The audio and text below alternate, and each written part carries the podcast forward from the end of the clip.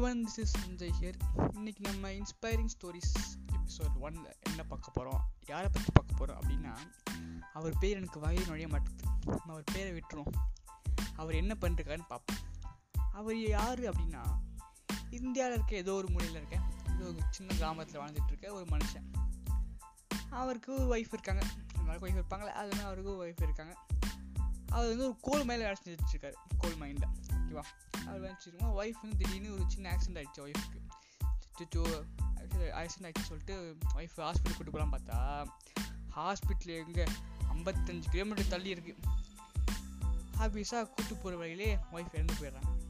சுச்சோ என்ன அப்படி ஆகிப்போச்சுன்னு சொல்லிட்டு சோர்ந்து போகாமல் என்ன பண்ணிருக்காருன்னு பார்த்தீங்கன்னா கிட்ட வியப்பாக இருக்கும் அவர் என்ன பண்ணிருக்காரு?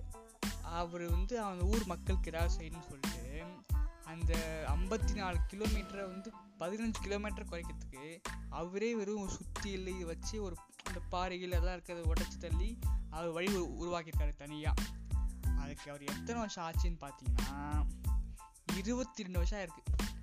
ஷபா கேட்கவே டேடாக இருக்குல்ல? நம்மளாம் வீட்டில் இங்கே இருக்க பொருள் தாங்க வைக்க மாட்டோம். அவர் ஒத்தாளா எந்த ஒரு மிஷின்ஸு கிஷின்ஸ் எதுவுமே இல்லாமல் ஒத்தாளா அப்படி ஒரு வழி உருவாக்கியிருக்காரு. அதுக்கு அவருக்கு இருபத்தி ரெண்டு வருஷம் ஆயிருக்கு. ரொம்ப இன்ஸ்பைரிங்காக இருக்குல்ல?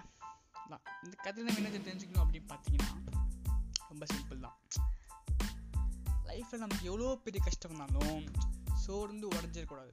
நம்மளால் முடிஞ்சதே என்னதோ பெருசோ அதை பண்ணிருக்கணும் அப்படின்றத இந்த ஸ்டோரியிலேருந்து நம்ம தெரிஞ்சுக்கிறோம் இதே மாதிரி நிறைய குட்டி குட்டி இன்ஸ்பிரேஷன் ஸ்டோரிஸ் போய் தெரிஞ்சுக்கிறதுக்கு இந்த சேனலை சப்ஸ்கிரைப் பண்ணிக்கோங்க.